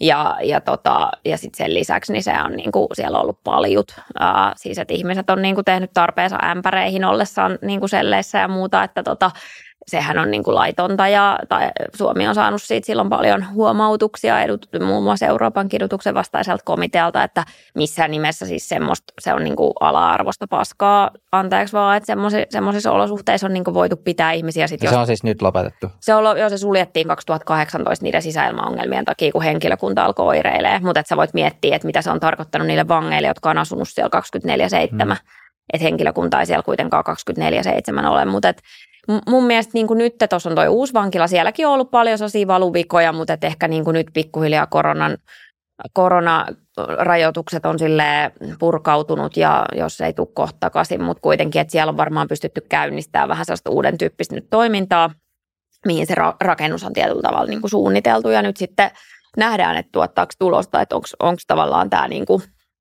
traumainformoitu työote ja muuta, niin onko se jotenkin, saadaanko se ikään kuin oikeasti osaksi sen vankilan niin kuin toiminnan, toiminnan ydintä. Um, mä uskon, siis totta kai se on niin kuin tosi merkittävä parannus se uusi, uusi vankila ja sitten tavallaan ehkä se, se, että onnistuuko se oikeasti niissä tavoitteissaan ja siinä, että ihmiset niin kuin pääsee siitä rikollisuudesta, niin se riippuu siitä myös, että tuleeko siitä niin kuin osa sitä sen koko vankilan toimintakulttuuria, että siellä vanhassa Hämeenlinnan vankilassa on ollut myös niin kuin tosi paljon sellaisia – niin kuin vallankäytön ongelmia, mitkä mä pystyin ihan todentamaan sieltä niin kuin dokumenteista, mitä mä sitten sain, sain valtakirjan luettavaksi, niin tota, ää, se vankila on, niin kuin, se on suljettu laitos, niin jos sitä valtaa ei tavallaan valvota ja jos siellä ei ole niin kuin, tavallaan niillä ylimmällä johdolla se homma niin kuin hallussa, niin siellä on myös mahdollista tavallaan käyttää sitä valtaa niin kuin aika todella häikäilemättömästi väärin. Ja ja sitten kun tuommoista on, niin sitten se voi tehdä niin kuin joidenkin ihmisten olosta siellä ihan helvettiin ja ainakaan se ei niin kuin ikään kuin auta, auta sitä, siitä niin kuin rikollisuudesta pääsemistä. Mutta sitten se pitää ottaa, niin kuin tämä sama pätee myös lastensuojeluun, joka, josta mä tavallaan kirjoitan tuossa kirjassa lopulta aika yhtä paljon varmaan melkein kuin vankiloista, niin on se, että myös ne olosuhteet niille työntekijöille on niin kuin vääränlaiset, että tavallaan – sekä vankien että vanginvartijoiden etu pitäisi nähdä niin kuin yhteisönä samalla tavalla kuin lasten ja lastensuojelutyöntekijöiden, että tavallaan se ikään kuin pahoinvointi sitten purkautuu myös siellä työyhteisössä ja silleen, että jos se, jos se työolosuhde on vääränlainen, jos ihmiset voi siellä huonosti, jos palkka on tosi, ei vastaa lainkaan sitä niin kuin työn vaativuutta ja kuormittavuutta ja kaikki tämän tyyppiset asiat, että niitä pitäisi niin kuin ratkaista yhdessä ja sitä myös Kaisa Tammi tuossa mun kirjassa sanoi. Niin siis my- myös nämä vankien hoitajien olot. Niin, kyllä, kyllä. Siis silleen, että, että koska se on tosi kuormittavaa työtä, just niin kuin Kaisa siinä kirjassa sanoo, niin tota, uh, se jotenkin se pahoinvointi ja se, että kun sä näet jatkuvasti niin kuin ihan hirveätä, että se on semmoista sijaistraumatisoitumista, että sä näet jatkuvasti niin kuin tosi paljon sitä pahaa oloa ja uh, kärsimystä ja sitä, että mikä ei onnistu ja ne ihmiset palaa sinne vankilaan ja, ja niin kuin todella vakavia traumoja ja sitten samaan aikaan niin kuin oma työ raskasta ja huono liksa ja kaikkea vastaavaa. Että totta kai se niin kuin, ää, aiheuttaa sit sitä, että et, et niin kuin, kyllähän pahoinvointi siirtyy. Siis se on tuon yksi mun kirjan niin kuin teema, että pahoinvointi siirtyy, se niin kuin jatkaa kulkuaan täällä maailmassa ja tavallaan sen takia niin kuin ihmisten pitää niin kuin vapa- että ihmisiä ei voi tavallaan vapauttaa yksilöinä, vaan me vapautetaan niin kuin kaikkia ihmisiä, jos me halutaan, että asiat niin kuin oikeasti, oikeasti muuttuu. Tarkoitan siis vapauttamisella nyt tällä kuvainnollisessa mielessä. Miten sä itse ajattelet, että onko vankilan ensisijainen tehtävä kuntouttaa ja ikään kuin nostaa ihmisiä sitten kaidalle polulle ja ikään kuin katkaista se rikollisuuden mm. mahdollinen kierre, vai onko vankilan tehtävä toimii rangaistuksena vai sekä että näitä molempia? Mm. No ehdottomasti sekä, että mun mielestä se rangaistuksellisuuden idea just muuttuu vähän sille kyseenalaiseksi, kun katsoo, että mitä niille ihmisille, jotka sinne vankilaan joutuu, niin on tapahtunut sitä ennen kuin ne tota, on joutuneet vankilaan. Eli tavallaan yhteiskunnallista totaalista välinpitämättömyyttä. Silti rikoksesta kuuluu seurata rangaistus. Mä en ajattele, mm. että ei kuuluisi seurata mitään. Kuuluu olla seuraamus, jotta se homma jotenkin saadaan niin kuin tai mä en, mä en ole keksinyt mitään vaihtoehtoa ikään kuin tämmöisessä yhteiskuntamallissa sille asialle. Ja kyllähän mun haastateltavatkin ajattelee, että rikoksesta kuuluu seurata rangaistus, mutta ehdottomasti niin, että se vapausrangaistus on se rangaistus, eikä sille, että sit siellä vankilassa on vielä muitakin rangaistuksia ja ihmisiä rangaistaan vähän niin kuin ties mistä sit siellä niin kuin vankilan sisällä. Että se mun mielestä se vankila on niin kuin toimeenpanoa varten, eikä niin kuin silleen, että sit siellä niin kuin selvitellään ja rangaistaan vielä lisää. Että sehän aiheuttaa tosi paljon niin kuin sitä katkeruutta. Ja sitten niin se, se ei ole tavallaan mun keksintö, että meillä on niin kuin vankeuslaki, joka määrittelee sitä, että, että niin kuin vankeusrangaistuksen tavoite on myös rikokseton elämä ja sitten meidän pitää niin kuin miettiä, että miten se toteutetaan. Että et, et kyllä mä niin kuin sanoisin, että – että kaikki niin kuin tiedot, mitä meillä näistä ihmisistä on, puhuu sen puolesta, että se kuntouttaminen ikään kuin on varmaan se ainoa ratkaisu, jos ikään kuin halutaan, että se kierre jollain tavalla katkee. Ja mulki on niin kuin ihan tosi hyviäkin esimerkkejä omissa haastateltavista tämmöisistä ihmisistä, että se on oikeasti, niin kuin, on oikeasti päästy eteenpäin ja on niin kuin homma mennyt aivan eri suuntaan sitten jossain vaiheessa, mikä on ihan upea juttu. Ja sitten se on silleen, että kaikkihan ei koskaan niin kuin kaikillehan se ei ikinä toimi. Et meillä on aina ihmisiä, jolle joku ei toimi, mutta sehän ei tarkoita sitä, että meidän ei siitä pitäisi yrittää. Mm. Totta kai, että se niin kuin, pitää, pitäisi yrittää niin kuin saada sellainen yhteiskunta, missä, missä niin kuin ton kaltaista huonoa osaisuutta, vaikka mitä noilla mun haastattelemilla naisilla on taustalla, niin ei ollenkaan olisi. Ja mun mielestä yksi semmoinen tosi olennainen kysymys tässä on siis lastensuojelujärjestelmä, joka on niin kuin monelta osin niin kuin erittäin huonossa kunnossa ja siellä, siellä tapahtuu valitettavasti sellaisia asioita, mitä missään nimessä lapsille ei missään saisi tapahtua ja tämä asia niin pitäisi ratkaista. Mun mielestä meidän pitäisi tehdä semmoinen selvitys siitä, mitä lastensuojelussa on viime vuosikymmeninä tapahtunut, että se selvitys ja valtiollinen anteekspyyntö käsittää vaan vuoteen 1983 asti tapahtuneet asiat. Et sen jälkeen on tapahtunut ihan hirveästi asioita, niin kuin tuossa mun kirjaskin kerrotaan. Mä oon ne itse niistä dokumenteista lukenut ja ja se on aivan, aivan hirveätä luettavaa, että ihan lastensuojelun tasolla tapahtuu jopa niin kuin seksuaalista hyväksikäyttöä kaikkea. Että sehän on, niin kuin, toi on tietysti äärimmäinen esimerkki ja pitää muistaa aina, että on hyvääkin lastensuojelu, mutta että meidän pitäisi tämä asia oikeasti niin kuin ratkaista. Joo, nä- näet sä vielä tuon lastensuojelun niin etenkin niin, niin päin, että nimenomaan lasten oikeuksien kannalta, tai varmaan ehkä joka tapauksessa näet sen lasten oikeuden, mutta sit onko siinä vielä se elementti, että sitten jos se ei ole kunnossa, niin sitten se lapset ja nuoret saattaa ajautua rikollisuuden polulle? Ilman muuta. Siis kumpikin. Siinä on sekä, siis Suomi on sitoutunut lapsen oikeuksien sopimukseen, mm. eli silloin meillä on niin velvollisuus auttaa lapsia. Se on se ensisijainen ihminen ensin, mutta ilman muuta siis kaikki mittarit näyttää, että nä, niin kuin esimerkiksi sijaishuollossa olevat lapset on yliedustettuina myöhemmin rikostilastoissa.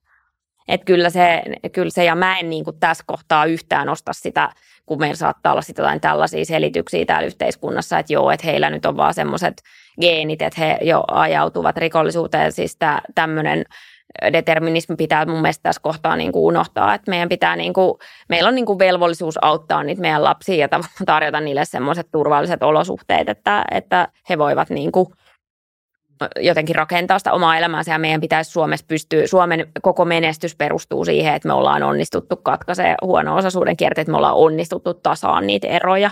Niin nyt se vaikuttaa siltä, että se homma on menossa ihan eri suuntaan ja se on tosi vaarallista.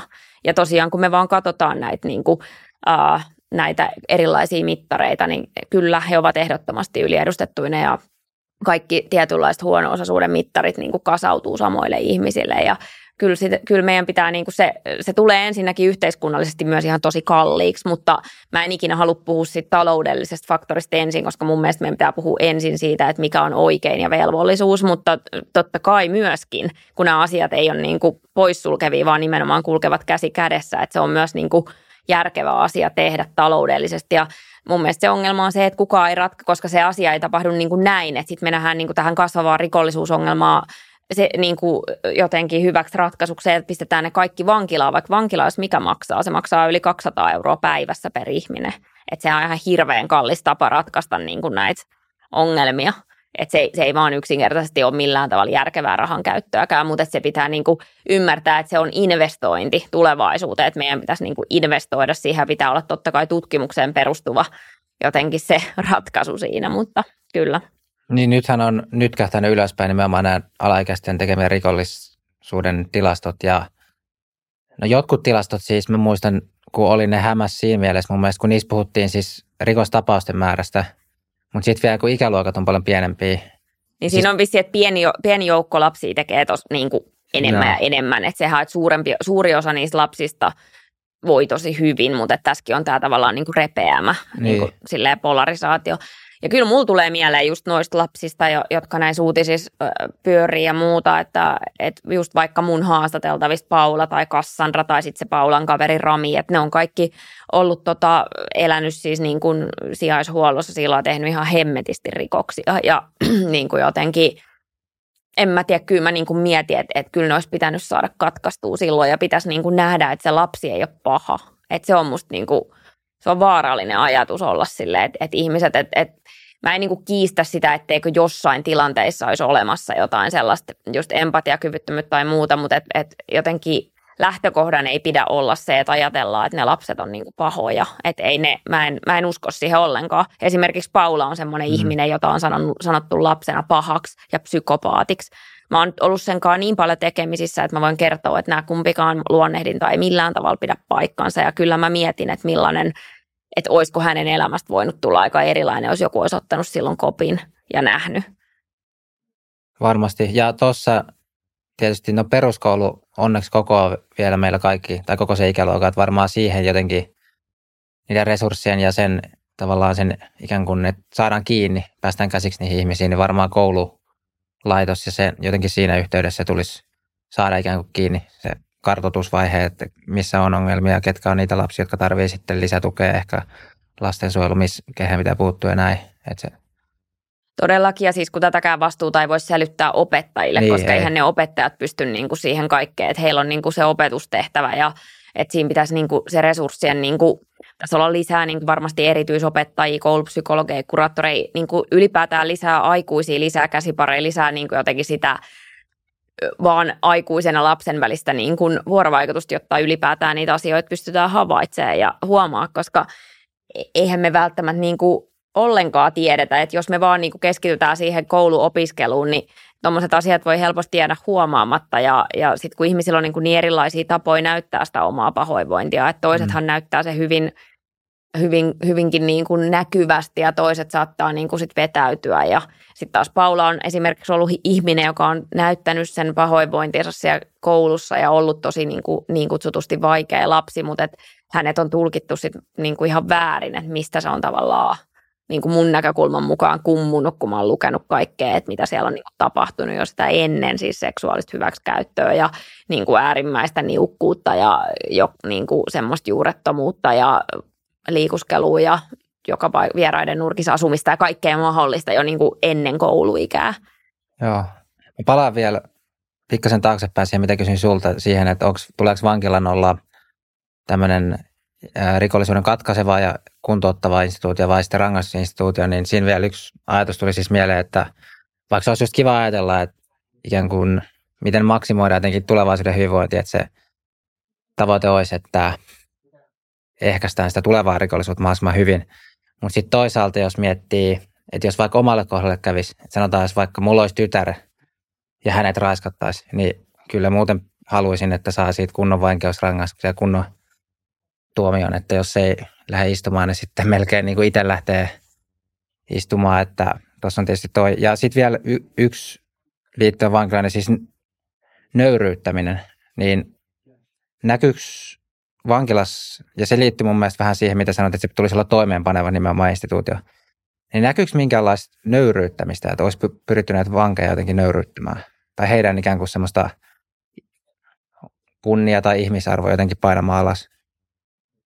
Tota, no siis mun mielestä, jos vastaan eka tähän sun ensimmäiseen kysymykseen, ei kun toiseen kysymykseen tästä nöyryttämisestä, niin kyllä ilman muuta niin kuin mun mielestä. No esimerkiksi siinä kirjassahan kerrotaan ihan, ihan tavallaan, että miten Paula yritti jatkuvasti päästä niihin avolaitoksiin ja sitten kuitenkin hänelle jollain tavalla annettiin ymmärtää, että se voisi olla mahdollista. Hän teki niitä niitä sen rangaistusajan suunnitelman toim, niin kuin asioita edistääkseen sitä pääsyään sit sinne niin kuin avolaitokseen. Sitten näin ei kuitenkaan siis tapahtunut. Kyllähän tuommoinen on esimerkiksi nöyryyttämistä, silleen niin kuin semmoista pitkäkestoista mm. nöyryyttämistä, eli että sua pakotetaan jatkuvasti muun muassa niin kuin virtsatesteihin ja kaikenlaiseen päihdevalvontaan ja muuta, ja tavallaan annetaan jatkuvasti ymmärtää, että sä voisit päästä ja sitten sä et pääsekään. Niin tuossa on semmoinen niin nöyryyttämisen metodi ilman muuta käytössä. Se on niin kuin pitkäkestoinen nöyryyttämisen metodi. Uh, uskon ja tiedänkin, että kyllä siellä on ollut, niin kuin, mä en tiedä, onko niin kuin, varmaan nöyryyttäminen on ihan oikea sana, siis ilman muuta myös tietyt, niin kuin, no esimerkiksi jos lukee siitä kirjasta näitä, niin kuin, että minkä tyyppisiä rangaistuksia esimerkiksi joku Anna-niminen henkilö on siellä niin kuin saanut siellä vankilassa, siis tyyliin, että on ollut viisi minsaa pidempään niin kuin jos, jossain wc Ja itse asiassa samalla laillahan Paulakin sai silleen, että kun tosiaan niin kuin siellä vanhassa Hämeenlinnan vankilassa ei ollut siis vessoja, niin sä voit niin kuin miettiä, että naisilla on esimerkiksi kuukautiset ja muuta, niin välillä niin kuin pitää silleen uh, olla esimerkiksi siellä wc tai kaikilla ihmisillä on niitä tarpeita olla wc niin onhan se nyt nöyryyttävää, että sä, su, niin kun sä saat jonkun huomautuksen ja puhuttelun siitä, että sä oot viisi minsaa pidempään siis vessassa, niin totta kai toi on nöyryyttämistä, mitä muutakaan toi on kuin nöyryyttämistä. Koska ton mä mutulla sanoisin, että toi voi olla yksi tekijä, mikä sitten just rapauttaa ehkä luottamusta. No todellakin, ja siis aiheuttaa sitä katkeruutta, koska sä niin kuin, sul, sulle tavallaan vaan tapahtuu asioita ilman, että, että sä voit itse, sulla on mitään valtaa. Ja toi on sama logiikka tavallaan, mitä niille ihmisille on tapahtunut siellä niin kutsutusti kentällä. Esimerkiksi kaikki seksuaalinen väkivaltahan on nimenomaan tuommoista, että sulle vaan tapahtuu asioita, sulle vaan tehdään asioita. Sä et voi tehdä mitään. Että se on niin kuin jotenkin se se nimenomaan myös se trauma niin kuin aktivoituu uudelleen siellä vankilassa, kun sielläkin tapahtuu vaan kaikenlaista ja millä sulla ei ole niin mitään päätösvaltaa mistään. Se on niin, kuin, se on niin, kuin niin silleen kehollista, että, että se on niin kuin jotenkin absoluuttista ja kaikki määräysvalta niin kuin viedään. Sitähän siellä niin kuin Hämeenlinnan uudessa vankilassa pyritään nyt niin kuin jotenkin kehittämään, että siellähän on niin kuin tavoitteena ja voi olla, että se on nyt jo sitten jotenkin toimeenpantu, mutta ei ollut silloin, kun mä oon siellä enemmän pyörinyt, mutta että silleen niin kuin Uh, siellä on kaikki avainlätkiä, että ne pystyis, niin kuin vangit pystyisivät vähän niin kuin enemmän myös itsenäisesti tekemään asioita sen niin kuin tietyn raja, rajatun alueen sisällä, jotta siellä on myös sitä niin kuin itsenäisyyttä ja muuta. Mutta ilman muuta musta on nöyryttävä. Sitten mitä tulee tuohon rangaistuksellisuuteen, niin kyllä niin kuin mä sanoin jo aikaisemmin, että mä en millään tavalla halua kieltää sitä, etteikö rikoksesta kuuluisi seurata niin kuin rangaistus. Ja, ja se on musta, kyllähän mun haastateltavatkin sitä haluaa, koska he jos ketkä on niin kuin kaikenlaisten seksuaalirikosten uhreja, mutta sitten kun jos muistat esimerkiksi Ronja-nimisen tapauksen, sit kun siitä kerran, yhden kerran ilmoittaa siitä seksuaalirikoksesta, niin sit siitä ei kuitenkaan oikein seuraa mitään. Tuossa on monta tapausta myös tuossa kirjassa, missä ikään kuin on menty sit poliisille ja selitetty, kerrottu, tehty rikosilmoitusta ja niistä ei vaan niin kuin seuraa mitään myöskään niistä asioista. Että sitten siinäkin vaiheessa se jengille tulee niin kuin mieleen todellakin se oman käden oikeus. Ja kyllähän munkin haastateltavista moni sanoi, että jos omille lapsille tekisi jotain, niin sitten tulee niin kuin EK että sitten sit se vaan niin kuin on näin, mutta että... Elinkautta. Niin, kyllä, että sitten sit tavallaan äh, se ajattelu siellä, siellä takana on tuommoinen, kun ei voi niin kuin luottaa siihen, että homma niin kuin menee, menee oikein, mutta että, että tota... Tuntuuko, kun haastelit näitä vankeja, että he oli itse kuitenkin ymmärtänyt, että miksi he on joutunut vankilaan Joo, tavalla? totta kai. Siis kyllä ne kaikki ymmärtää sen, mutta se nimenomaan on se just se ongelma, että, että, että jotenkin kun siellä vankilassa rangaistaan myös semmoisesta, mitä ei ole tehnyt. Että se on se ongelma, että, että kyllähän he ymmärtävät, että niin kun, et, et jos vaikkapa tappaa jonkun, niin sitten ilman muuta niin kuin siitä kuuluu seurata rangaistus. Sitten on joitain rikoksia, jotka saattaa olla mennyt vähän eri tavalla niiden haastateltavien mielestä. Ja kyllähän sekin on ihan mahdollista sille, että, että jos miettii, että miten jotkut niin kuin huumerikokset toimii, niin eihän se ole hirveän selkeää, että kuka on tehnyt mitä. Ja ihmisillä on niin kuin eri tulkintoja siitä, että et, et kenen kuuluu saada mitäkin. Ja on asioita, jotka ei koskaan siihen tutkinnassa selviä. Ja sitten sit ne rangaistukset määrätään tietyllä tavalla. Ja siitäkin voi tulla epäoikeudenmukaisuuden kokemus, jos niin kuin itse tietää, että ei vaikka ole tehnyt niin paljon, on tehnyt jotain, mutta ei ole vaikka tehnyt niin paljon ja muuta. Ei mulla ole sinällään syytä epäillä, etteikö tämmöistäkin joskus niin kuin tapahtuisi todellakin, mutta et siis se pääpointti on se, että eihän siellä kukaan niin kuin omiin rikoksiaan puolustellut. Siis ei mm. tietenkään. Ja niin kuin myöskään niin kuin sitä, että, että rikoksesta kuuluu seurata rangaistus. Että jotkut niistä mun haasteltavista on sitä mieltä, että niiden rangaistusten pitäisi olla siis kovempia. Että ei kaikki rikolliset edes ajattele silleen, että, että niiden pitää olla niin kuin mahdollisimman matalia niiden rangaistusta. Että siellä on niin kuin erityyppisiä näkökulmia ja ja sitten mun mielestä siis mun se oma kanta on se, että enemmän kuin siitä rangaistuksen pituudesta meidän pitäisi puhua siitä rangaistuksen sisällöstä.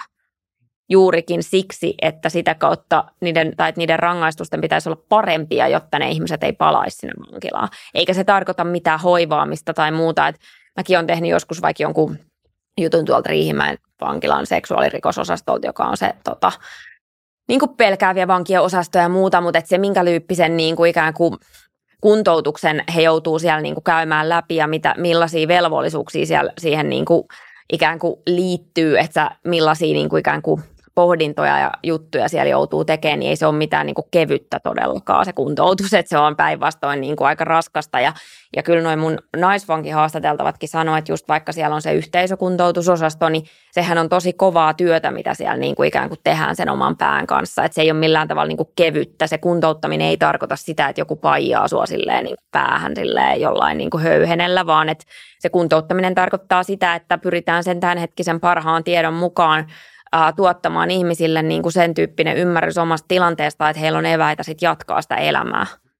Ja sitten niin. toisaalta totta kai tarjota myös niin kuin joitain uh, steppejä jo siellä vankilan sisällä, koska monilla niistä ihmisistä ei ole mitään muuta sosiaalista yhteisöä kuin toiset rikolliset ja ne päihdepiirit ja ne, niin sitten tavallaan, että et, et, mihin sä sitten niinku meet sieltä, kun sä vapaudut, jos sulla ei ole mitään, niinku, sulla ei ole mitään koulutusta, sulla ei ole mitään niinku, opiskelupaikkaa, sulla ei mitään duunia, sulla ei ole yhtään mitään, niin eihän se, silloin se on niinku hirveän todennäköistä, että se rikollisuus siihen loppuisi ihan vaan sosiaalisista syistä. Me ollaan kuitenkin sosiaalisia eläimiä ja silti moni noista mun haasteltavista on pistänyt niinku, tavallaan välit poikki melkein kaikkiin – vanhoihin tuttaviin ihan vaan sen takia, että he tietää, että se ei ole niin kuin hyvä idea sen ikään kuin rikoksettomuuden kannalta olla tekemisissä ihmisten kanssa, jotka tekevät rikoksia ja muuta. Että, että kyllä ihmisillä on myös paljon niin kuin tahdonvoimaa ja eh, niin kuin eivät todellakaan halua uudelleen sinne vankilaan, että ei se ole, niin kuin, ei se ole sellainen paikka, johon ne vaan niin kuin haluaa. Hmm, kyllä, kyllä. Ja sitähän sanotaan, että ympäristö on kaikista vahva, tai että muuta ympäristöä, jos haluat muuttaa itseäsi. Niin. Eli just toi, että katkaise ne suhteet niin. Tai jossa, tai sanotaan vaikka miksi yrittäjä sanotaan, että lähtekää piilaaksoon, kun se on se ympäristö, tai miksi, lä, miksi äh, vaikka maalta halutaan Helsinkiin, no kun siellä on sitten se tietty ympäristö, missä on taas niin. näin. Niin. Tule, mulla tuli tosta mieleen siis tuosta, että palveleeko, että kuinka hyvin vankila tavallaan palvelee sitä tarkoitustaan, niin kun haastelin tuossa semmoista joku aika sitten tämmöinen äh, virolainen Tuomas Eelso, niin hän oli siis palvelu 80-luvulla Neuvostoliiton armeijassa.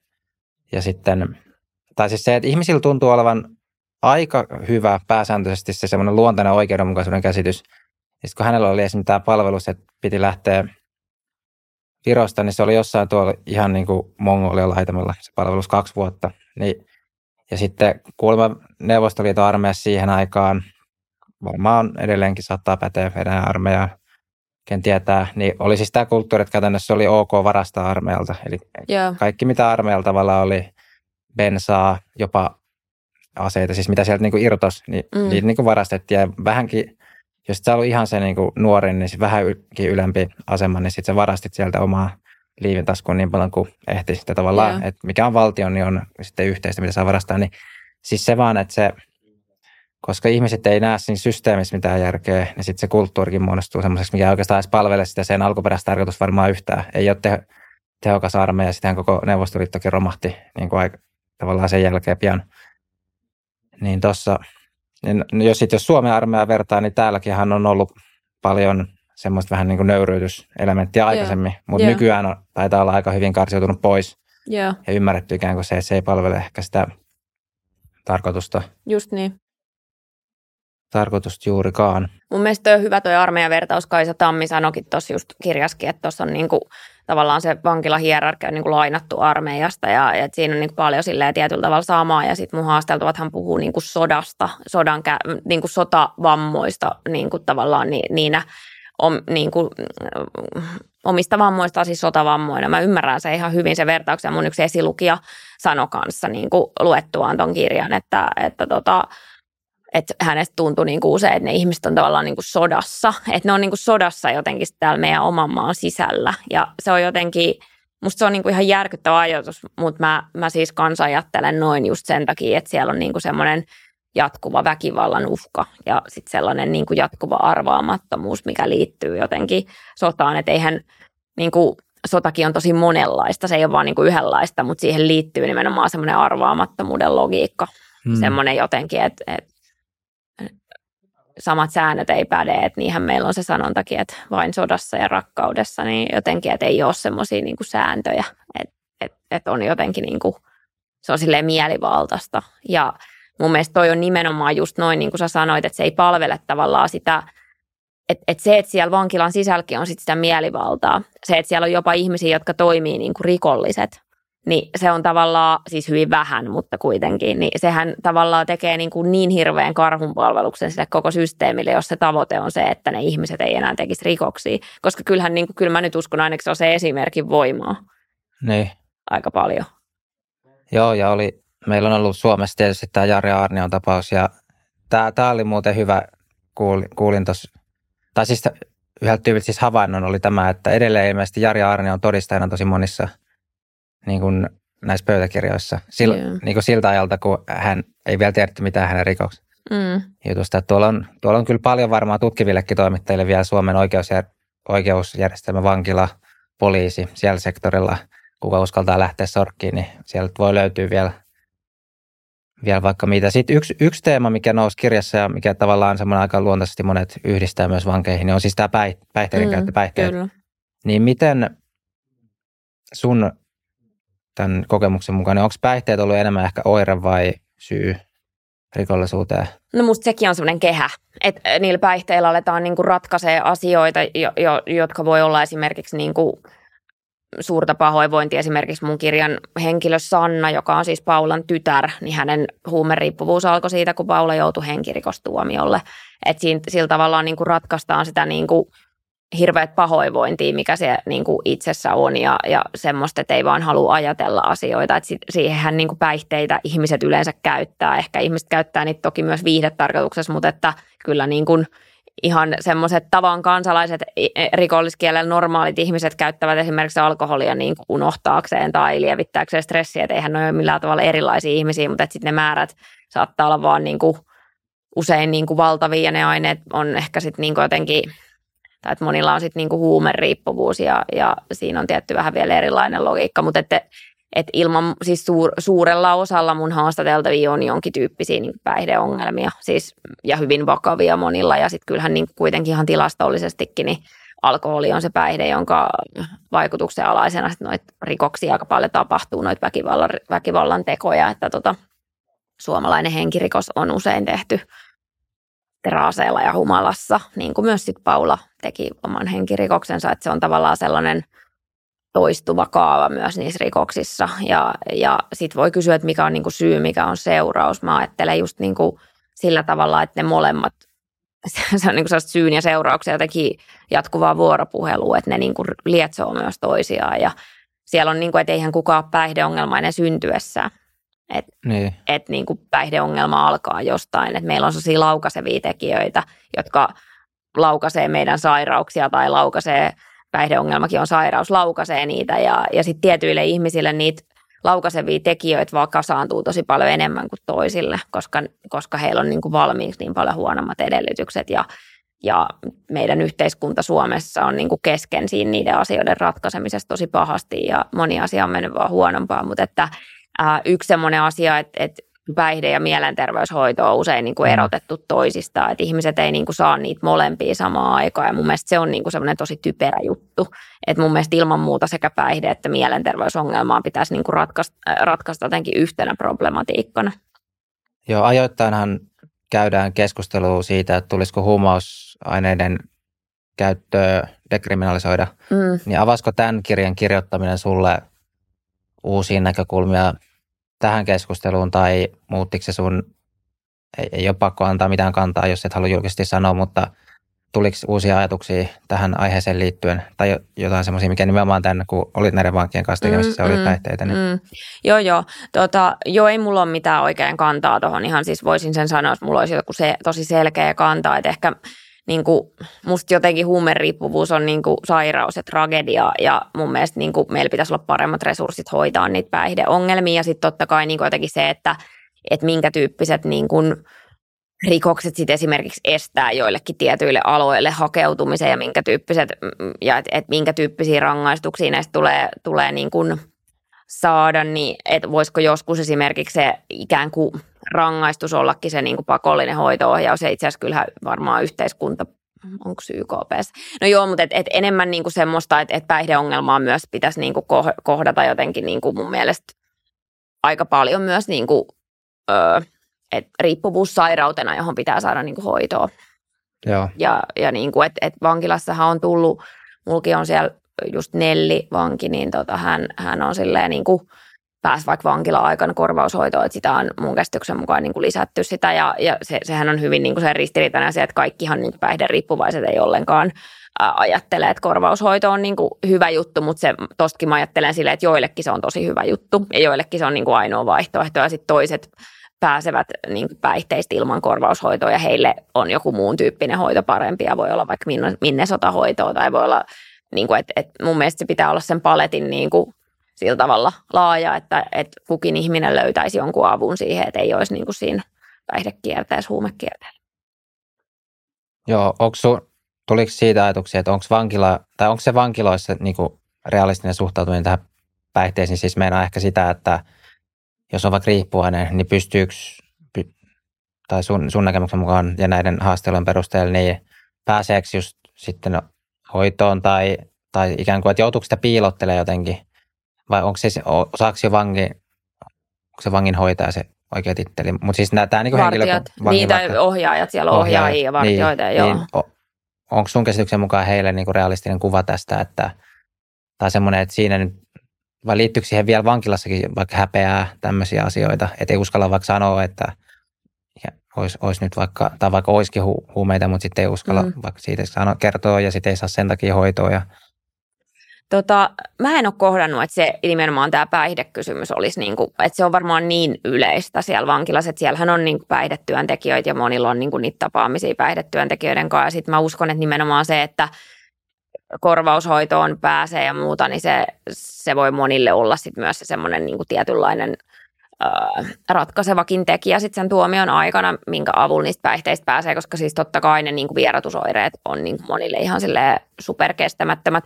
Mulle ei niin kuin ole semmoista faktaa nyt tähän heittää, että miten niin kuin yksittäisiä tavallaan että varmasti on niin kuin tilanteita, tai kyllä mä semmoisia tilanteita tiedän, missä niin kuin ne vierotusoireet, niin ne on ollut jotenkin ihan sietämättömät ja sitten varmasti niin kuin tilannekohtaisesti niitä on pystytty hoitaa paremmin tai huonommin, mutta että, et tota, kyllä siellä niin kuin päihdetyöntekijöitä on ja tavallaan tiedostetaan totta kai se, niin kuin, että vangit on niin kuin todella suurelta osin päihderiippuvaisia. Sitten on niin, niin kutsuttuja niin kuin päihteettömiä osastoja, missä on sitten niin kuin niitä viikoittain tai se on just se yhteiskuntoutusosasto nykyään, niin siellä on sitten niin kuin, ää, niitä niin kuin ää, tota, päihdeseuloja sitten ää, viikoittain kai yleensä ja, ja tavallaan sellaisia, että et sit siellä on niinku, tavallaan myös niinku semmoisessa vapaaehtoisessa kontrollissa mm.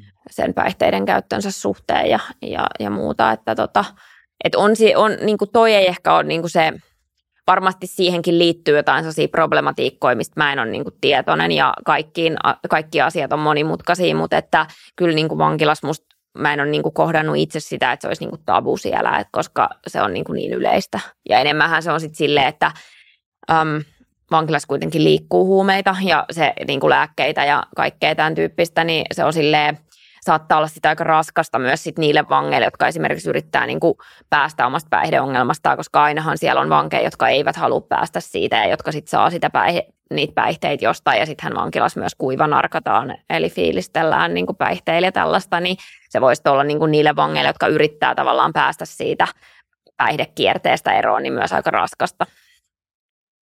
Joo. No sä oot tämän kirjan kirjoittamisen ohessa työskentelet toimittajana Longplaylla, niin kirjoititko tämän kirjan kokonaan siis työ, töiden ohessa vai oliko sinulla sitten joku pätkä, että sä keskityt vaan tähän kirjaan kirjoittamiseen?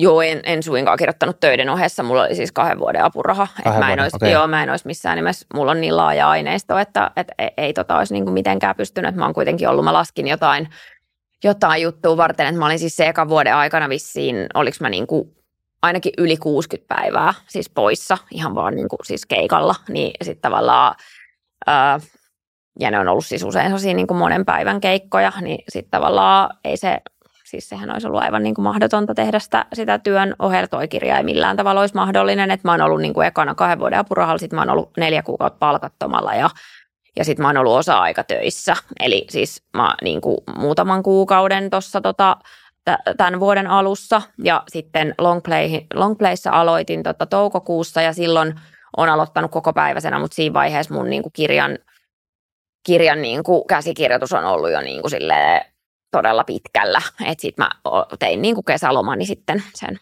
loppuun, sen kirjan. Joo, eikö Longplay ole nimenomaan erikoistunut tämmöisiä vähän pidempiä juttuihin myöskin? Joo, tutkiva ja Onko se just semmoinen, mikä sua niin laajemminkin kiinnostaa tehdä aina semmoisia vähän syventävämpiä, koska no toi kirja voi tietenkin sanoa, että jos kirjan kirjoittaa, se on vähän niin kuin ekstra syventävä, että siihen mennään niin kuin se tosi, mutta onko se niin kuin semmoinen, mikä sit sua nyt ja jatkossakin kiinnostaa? Joo, siis kyllä, kyllä ehdottomasti, että, että mä oon melkein koko mun toimittajauran ajan niin kuin silleen, tai, tai koko ajan niin kuin lukuottamatta ihan alkuun, niin tehnyt tavallaan niin kutsuttua, niin kuin, no Suomessa puhutaan feature-journalismissa, mutta silleen niin kuin pidempiä juttuja ja enemmän sellaisesta niin kuin, ö, ei-uutisellisia juttuja. Ja no sit mulla on niinku kulttuuritoimittajatausta myöskin musiikkipuolelta, niinku klassisen musiikin puolelta, mutta tota, mutta kyllä mä haluaisin niin kuin tehdä ja, ja haluaisin kirjoittaa myös lisää kirjoja, että et kyllä toi oli niin kuin tosi, tai sille, että on toi niin kuin naisvankien kirjatki, niin kuin kirjan kirjoittaminen niin ollut, ollut tota, palkitsevinta ja totta kai myös kauheinta, mitä mä oon ikinä tehnyt, mutta sitten jotenkin mä halusin tehdä se ja se tuntui niin, kuin merkityksell- niin merkitykselliseltä, että oli niin kuin mahdollisuus oikeasti noin suuren aineiston kanssa työskennellä ja saada niin tuommoista tietoa just vaikka meidän hyvinvointivaltion semmoisista piilorakenteista, jotka ei niin kuin tavallaan itselleni ole tullut, tullut sillä tavalla vastaan niin kuin omakohtaisesti ja monta semmoista asiaa, mitkä ei ole tullut ollenkaan vastaan. Joo, ja toi oli nyt Tieto Finlandia ehdokkaanakin, mutta ei, ei voittanut se oli se Antti Järvi, joka eikö Joo, no, Antti Järvi on Longplay perustajajäsen, että niin, meillä no, oli okay, sama. sama pulju. joo, no niin. Mutta et, joo, että monelle saattaa olla sillä tai saattaa olla tämänkin kuuntelijoita, jotka katsoo vähän sillä ylöspäin, että no vitsi, olisi kiva jossain vaiheessa kirjoittaa tuommoinen vähän pidempi tietokirja jostain aiheesta, niin onko sulla jotain uravinkkejä tai siis semmoisia vinkkejä, että jos nyt haaveilee, että olisi kiva jossain vaiheessa kirjoittaa tietokirja, niin mitä kannattaa sitä ennen ehkä tehdä vai onko siihen mitään yhtä polkua, mutta mitkä on niin sun vinkit, että jos kiinnostaisi tuommoiselle polulle lähteä? Joo, tota, mä, no mä, mä en olisi missään nimessä pystynyt siis kirjoittamaan tätä kirjaa, jos mä en olisi tehnyt niin pitkään niin kuin laajoi lehtijuttu, jossa on ollut tavallaan niin kuin laaja materiaali jo, että mä niin pystyin, vaikka tämä materiaali on siis niin kuin monikymmenkertainen verrattuna siihen, mitä mä oon ikinä aikaisemmin tehnyt, niin kuitenkin on ollut tavallaan jollain tavalla niin kuin pitkiä prosesseja niin kuin, ja on ymmärtänyt, että miten niin kuin pitkät prosessit niin kuin muuttuu kirjoitukseksi, että mulle se on ollut silleen tosi olennainen asia ja että mä oon sitä kuitenkin niin kuin ennen kuin mä ryhdyin kirjoittaa tuota kirjaa, niin oli, olihan mä niin kuin kuitenkin työskennellyt jo kymmenen vuotta toimittajana, että olin mä silleen niin kuin, ää, tavallaan kokenut ää, siinä – siinä äh, mielessä, mutta sitten mun mielestä jotenkin kirjan voi kirjoittaa vaan tosi vähän muutamista aiheista. Mä väitän siis, niin että et mitkä siis omasta mielestä tuntuu niin mielekkäiltä, että vois kirja, niin kuin, että koska kirjan kirjoittaminen on tosi, tosi, tosi pitkällinen ja niin kuin joka tapauksessa ihan hirveän vaikea prosessi. Siis silleen, että siinä tulee niin kuin, mutkia matkaa ja, ja sille, jos siitä materiaalistaan ja siitä aiheestaan ei ole niin kuin ihan äärimmäisen kiinnostunut, niin ei niin kuin kannata. Ja mun mielestä sen kiinnostuksen kukin tietää vaan jotenkin omassa sisimmässä, että jos tavallaan se asia pystyisi rat, jos sen asian pystyisi ratkaisemaan pelkällä lehtijutulla, niin mun mielestä ei kannata kirjoittaa kirjaa. Mutta sitten jos ei pysty, niin sitten sit mun mielestä niin kuin ehdottomasti kannattaa. Ja niin kuin mä sanoin, niin en mä mitään palkitsevampaa mun elämässä koskaan sitten tehnyt, nimenomaan siis henkisessä mielessä palkitsevampaa, mutta, niin kuin, mutta et, et se tavallaan, että, että mulla tuli jo siis silloin 2017, kun mä lähdin sieltä Hämeenlinnan vankilasta, niin mulla tuli jotenkin mm. semmoinen, että mä en pysty niin kuin handlaa tätä asiaa tämän yhden lehtijutun niin kuin puitteissa, että mun on tavallaan pakko, pakko niin kuin, tai jotenkin tuli semmoinen, että mä en, mä en saa tätä niin kuin tähän, että, että se jäi siis jo sieltä, että mä tavallaan tiesin, että tämä oli liian iso, iso juttu tähän. Ja luulitko, että se varmaan auttoi, että oli sitten nimeä, että sai sitten apurahaa, koska tietysti apurahaa ei kaikille liikenne.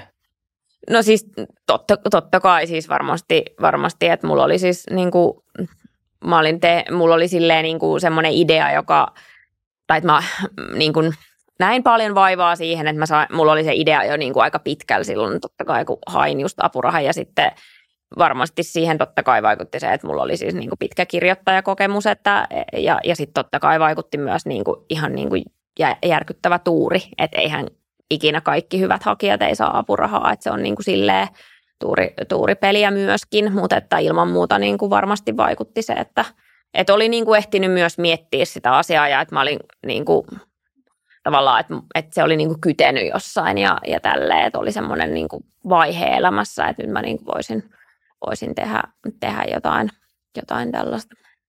Koetko sä, että sun kirjassa oli feministinen?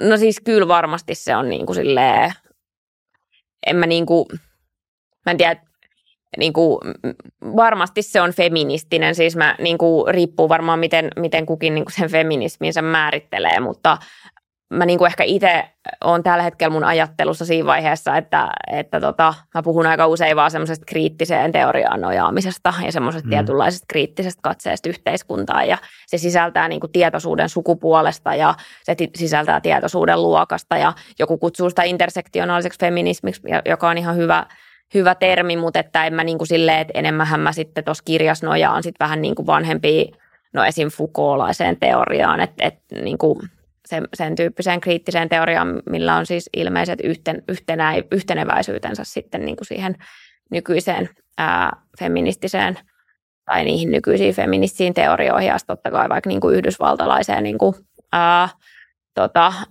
vankilatutkimukseen, koska siellä se, se liittyy tosi paljon esimerkiksi niin kuin, mustien ihmisten oikeuksiin ja, ja tämän tyyppiseen niin kuin ajatteluun. Ja nämä jotenkin linkittyy siinä sitten siinä ajattelussa, mutta että jos mä niin kuin kuvaisin sitä jollain, niin mun mielestä se katse on niin kuin silleen, nojaa niin kuin kriittiseen teoriaan ja, ja, tota, ja niin kuin lainaa sieltä. Ja, ja ne perinteet toki niin kuin silleen linkittyy ja menee vähän, vähän niin kuin eri suuntiin, mutta, mutta et en, mä en niin kuin ylipäätään ehkä mun niinku ajatus jotenkin on mennä enemmänkin silleen sieltä ruohonjuuritasolta ja sitten niinku, että totta kai mä siis olin lukenut jonkun Foucaultin tarkkaillaan rangaista ja luin sen uudelleen ja niinku olin silleen jotenkin uh, tosi siiskenes, mutta yhtä lailla mä luin jonkun Ovidiuksen muodonmuutokset. siis silleen, tiedätkö, että mä luin aika paljon kaikenlaista siinä alussa, mutta että mulla ei ollut tavallaan tiedätkö, olin se Ovidiuksenkin lukenut, mutta mua niin kuin kiinnosti se tapa niin kuin rakentaa niitä myyttejä. Mä halusin jotenkin tutkiskella myös sitä just tämän kirjoitusprosessin alussa, mutta että jollain tavalla niin kuin, mulla ei ehkä ollut mitään sellaista niin kuin, tai mä en tunnista, että mulla olisi ollut sellainen tietynlainen niin kuin kattokäsite, että, että okei, tämmöinen tästä niin kuin pitäisi tulla, vaan ehkä niin kuin mun graduohjaaja Juha Herkman aikoinaan puhui niin kuin grounded theorystä jotenkin, missä aletaan rakentaa sitä teoriaa niin kuin ikään kuin sen aineiston kautta, niin ei, tossahan ei ole mitään metodia, kun ei ole tieteellinen tutkimus, mutta että se on enemmänkin jotenkin silleen, että mä oon pyrkinyt löytämään niitä mahdollisia kysymyksiä niin kyselemältä niitä ihmisiltä ja tavallaan muodostaa sitä teoriaa jotenkin sen aineistoni kautta, sen kautta, mitä mulle niin kuin kerrotaan. Että mulla ei ole ollut tavallaan sellaista valmista apparaattia, mitä kautta mä olisin niin kuin, äh, suoraan lähtenyt, lähtenyt tekemään tämmöisen kirjan mä haluan tehdä. Ja toi kirjahan on myös rakenteeltaan ja muuten niin kuin syntynyt sille äärimmäisen niin kuin prosessin tuloksena, eikä millään tavalla silleen, että mä olisin jotenkin – etukäteen vaikka päättänyt, että okei, tämmöinen tästä tulee ja, ja että tietokirjoihin voidaan monesti tehdä silleen, että on vaikka sisällysluettelo valmiina tai muuta, että että tossa ei niin kuin ollut sellaista lähtökohtaa, vaan se lähtökohta oli niin kuin toinen ja mä oon tosi onnellinen, että mun kustannustoimittaja Antti Aansil niin kuin tajusi tavallaan tämän saman asian ja oli myös kiinnostunut lähteä tutkimaan sitä, että mitä tuommoisella materiaalilla voi niin kuin narratiivisen kerronnan, non-fiktiokerronnan puitteissa tehdä. Herkma, eli oletko valmistunut valtsikasta viestinnältä? Joo, on. Joo, mä oon itse yhteiskuntapolitiikkaa lukenut. Okei. Okay. En ole vielä valmistunut. Mutta, Joo, joo. ää, mutta siis, koska sen takia kysyn tuon feminismi-jutun, koska on semmoisen tavallaan ajatuksen kuullut, että ensimmäinen askel feminismi oli tavallaan se, että nainen on yhtä pätevä osaava kuin mies ja sitten toinen askel on se, että nainen on yhtä paha kuin mies. Tavallaan se. Niin toi ehkä vähän voisi mennä siihen, sitten siihen toiseen, että nyt tavallaan tarkastellaan niitä naisia, jolla, jotka on ehkä siellä vähän tietysti myös nurjemmalla puolella yhteiskuntaa, jos näin voi sanoa. Joo, toi on ihan hyvin sanottu. Mä ehkä itse sanoisin, että nainen on yhtä ihminen kuin mies. Että et tavallaan niin kuin, se on yhtä hyvä ja yhtä paha, mutta siis se, mä oon niin kuin, löytänyt noista mun haastateltavista niin kuin, ihmisen. Ja ne on tavallaan niin kuin, ihmisiä tosi monine puolineen ja niin kuin, niinhän me naiset ollaan. Että et välttämättä kaikissa historian vaiheissa niin kuin, naisia ei ole kuvattu silleen ja monissa paikoissa ei osata kuvata oikein vieläkään silleen, mutta, mutta jollain tavalla mulle niin kuin, tämä jotenkin... Uh, mä, mä, mä niin kuin haluan löytää ihmisistä ihmisiä, enkä sukupuolia tai mitään muutakaan, ja semmoisia mä ehdottomasti löysin. Joo, mutta hei, mulle ei ole tässä enempää, ellei sulle tuu jotain. Eiköhän tästä Joo, tullut no aika. niin, tästä tulee aika hyvä. Niin kiitos Sonja Saarikoski. Kiitos paljon kutsusta, oli hauskaa.